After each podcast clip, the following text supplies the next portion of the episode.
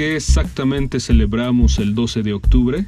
El Día de la Raza, el Encuentro de dos Mundos, el Día de la Hispanidad. A propósito de la llegada oficial de Europa a América a más de 500 años, dos cosmovisiones siguen aún enfrentadas, la de los vencedores y la de los vencidos. ¿Y cómo se retratan hoy los marginales del norte de México en pantalla? Las voces habituales de Catarina Granja de Colombia, de Paola Vázquez Almanza de la Ciudad de México, y ahora celebramos la incorporación de una nueva voz, de Dalila Capelletti de Rosario, Argentina, son las voces que nutren a este nuevo episodio del Complot Internacional.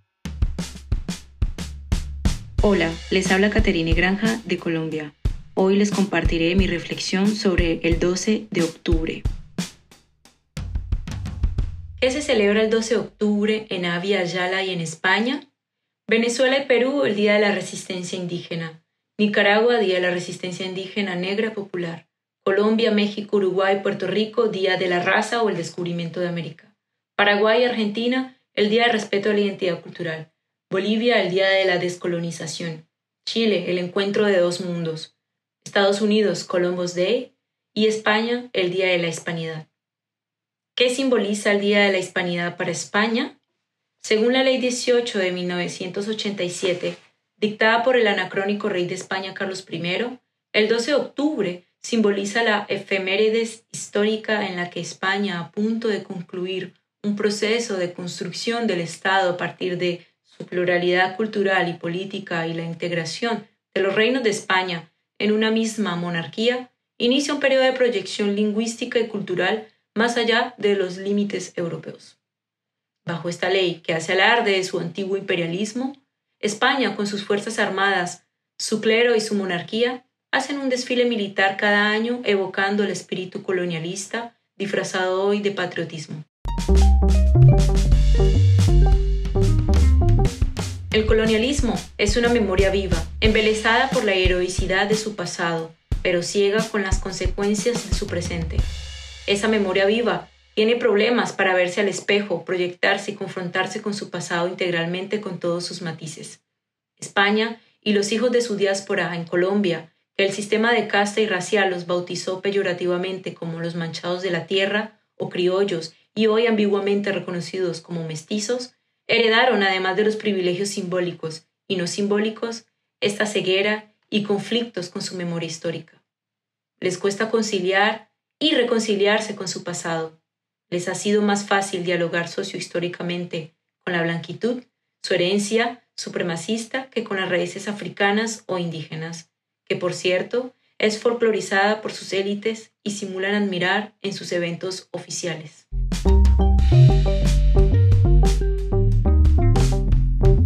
¿Pasa esto con el resto de países europeos con una historia colonial?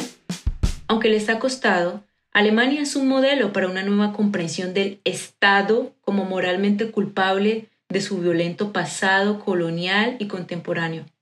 Como ya sabemos, este país ha pedido perdón y reparado al pueblo judío por la Shoah y a Namibia por el genocidio de sus pueblos Nama y Herrero. Una percepción que se ha extendido a otros países como Dinamarca, quien pidió perdón a Ghana en 2017 por su participación en el comercio de africanos en el continente Abyayala. Francia reconoció que el colonialismo en Algeria y su participación en la trata transatlántica fueron crímenes de lesa humanidad. Inglaterra se disculpó y reparó a los pueblos maoríes de Nueva Zelanda. Canadá se disculpó con la población indígena por la forma en la que han sido tratados.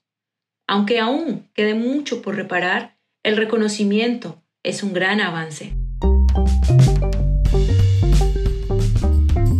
Que el Estado colombiano y español no reconozcan su pasado histórico violento y este último se revictimice con la llamada leyenda negra es el fracaso de su élite intelectual, política, periodística y cultural.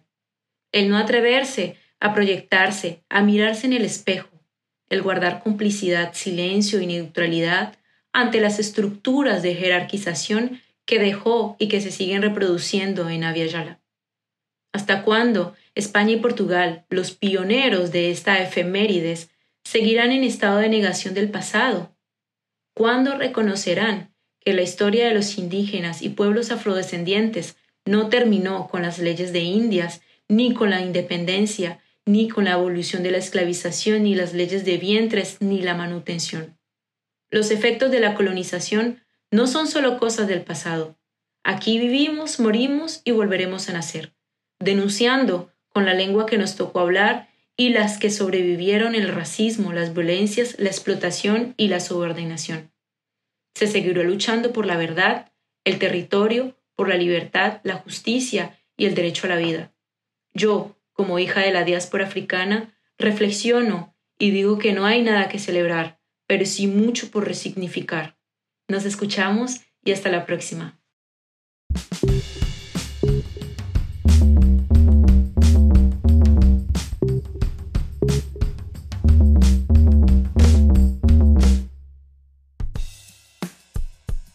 Hola a todos, mi nombre es Dalila Capelletti, nací en Argentina donde vivo actualmente, soy hija de descendientes de inmigrantes europeos, blanca, heterosexual, de clase media y trabajo en relación de dependencia, una serie de privilegios que como amante de mi suelo latinoamericano, hoy los invito a cuestionar. En Argentina, como en otras partes del hemisferio, el 12 de octubre se conmemora la llegada de Cristóbal Colón a las Indias Occidentales. Es un día de reflexión histórica que pone en discusión dos cosmovisiones, la hegemónica, impuesta por los colonizadores, y la encubierta, la historia sometida de los pueblos colonizados. La historiografía anuncia que en 1492 se inició la conquista de América. ¿Pero en qué consistió este proceso? Rápidamente podemos decir que se trató de la explotación del trabajo de los nativos y la extracción de sus riquezas. Sin embargo, desde un análisis más profundo, podemos afirmar que en realidad la conquista significó la imposición de mecanismos de poder que están presentes hasta nuestros días. La llegada de los europeos fue la implantación de una cosmovisión basada en la idea del progreso, que colocó a Europa como el punto de llegada, como lo avanzado, lo deseado, lo moderno.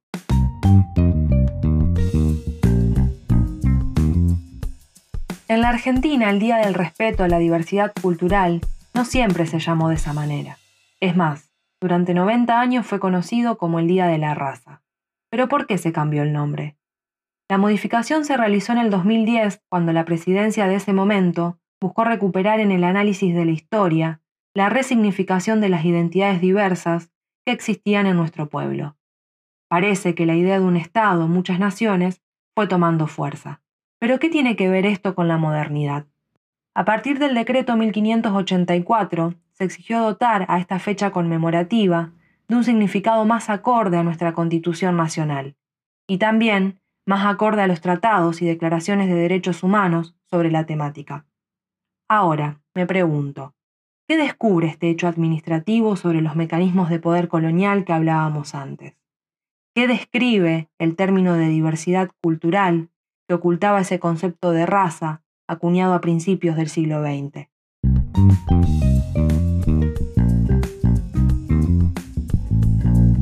Un hecho no es por sí mismo un fenómeno histórico si no se analiza desde un contexto. El filósofo Enrique Dussel afirma que actualmente nos encontramos en la segunda fase de la modernidad. ¿Y esto qué quiere decir? Esto confirma que, como la primera, existen mecanismos de poder colonial que encubren, legitiman y naturalizan desigualdades a partir simplemente de una diferencia cultural. Hablar de Día de la Raza oculta el carácter eurocéntrico y estereotipado de esta estructura jerárquica.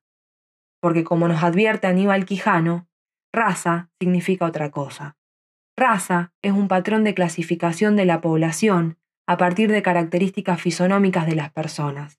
Y lo único que esto garantiza es la desigualdad política, económica y social de esa población.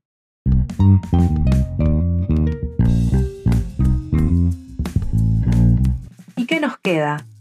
Immanuel Wallerstein habla de que la verdad como idea cultural ha funcionado como un opio, tal vez el único opio serio del mundo moderno. Él dice que el opio no es indefectiblemente malo, porque calma el dolor, pero también nos advierte que el opio nos evade de la realidad.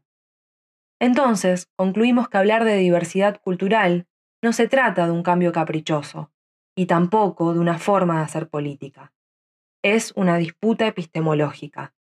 Se trata de recuperar el valor cosmológico de la cultura de nuestros pueblos y se trata de colocar en igualdad política a los inmigrantes de países latinoamericanos y afrodescendientes para construir, de a poco, a partir de nuestras luchas, otro mundo posible. Un mundo donde quepa la esperanza.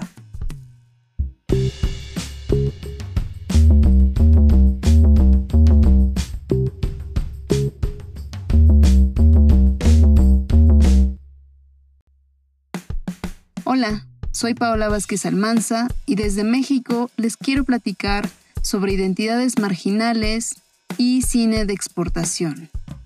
Desde hace unos meses, la película mexicana Ya no estoy aquí ha sido celebrada por la crítica especializada y alabada por el gran público.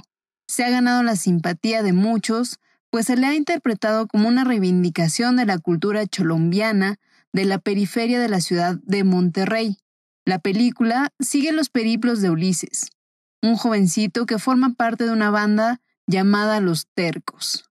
Los colores encendidos de sus ropas y sus estrafalarios peinados contrastan con el gris del concreto de los elefantes blancos en los que estos chicos conviven y gastan sus días bailando cumbias.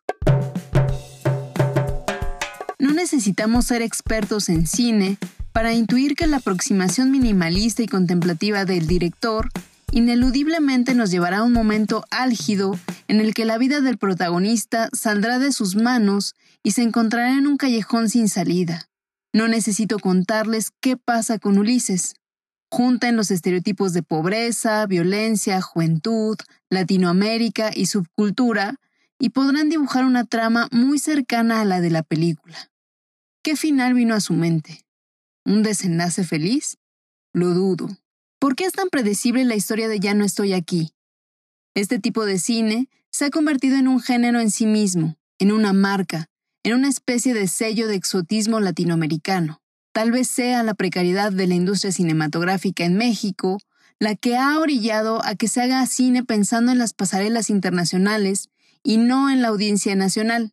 Si acaso el cine actual está regido por lo que puede gustar en los certámenes internacionales, no sería extraño que los creadores cayeran en la tentación de proyectar una imagen un tanto distorsionada de las realidades latinoamericanas para impactar, sorprender o conmover al extranjero. Películas como Ya no estoy aquí, más que ser costumbristas, son etnografías con tonos de realismo mágico. Pero ¿qué importancia tiene agregar florituras a nuestra realidad con tal de vender una imagen impactante al extranjero? ¿Un retrato digno de premios y reconocimientos? ¿Realmente no hay nada raro en ver a Latinoamérica en tono sepia? ¿No debería incomodarnos que nuestros cinturones de pobreza sean los escenarios idóneos para las películas apocalípticas y el inframundo? Usualmente las miradas de la pobreza y lo subalterno son externas. Nunca es un integrante de la comunidad quien toma la cámara y describe su entorno.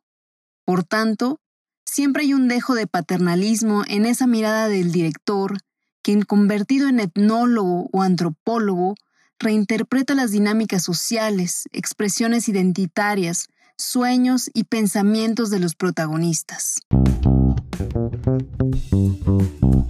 Si bien es valioso visibilizar a los sectores excluidos, no es suficiente, al menos no en términos políticos, porque no se les da voz, no invita a la acción. Este cine puede estremecernos, afectarnos, pero nunca lo suficiente para cuestionar el funcionamiento de nuestras sociedades y regímenes. Nunca lo suficiente como para salir a las calles. Este cine, paradójicamente, perpetúa la exclusión de los sectores marginados, pues para hacerlos visibles recurre a arquetipos cercanos a aquel concepto de cultura de la pobreza acuñado en 1965 por el antropólogo Oscar Lewis, un concepto que a pesar de las mejores intenciones de su creador, con los años se ha convertido en una explicación plana de la injusticia y la desigualdad. La llamada cultura de la pobreza es un largo desfile de caricaturas identitarias y sociales que normalizan y legitiman los destinos precarios de los sectores más vulnerables de nuestras sociedades. En la narrativa de la cultura de la pobreza, los marginados no tienen conciencia, no son actores políticos ni críticos de su realidad. Me parece que de tanto ver nuestra realidad en sepia, nos vamos creyendo estas explicaciones reduccionistas de la realidad y terminamos aceptando que la desigualdad y la violencia de nuestras sociedades tiene origen, quizá en Comala, quizá en Macondo. Estamos ya tan acostumbrados a estas ideas de la pobreza, de la desigualdad y de la violencia, que no podemos pensar en otro final, en otra vida posible para las clases marginadas. En nuestra mente, los pobres siempre perderán, pues no tienen salidas dentro de las sociedades latinoamericanas.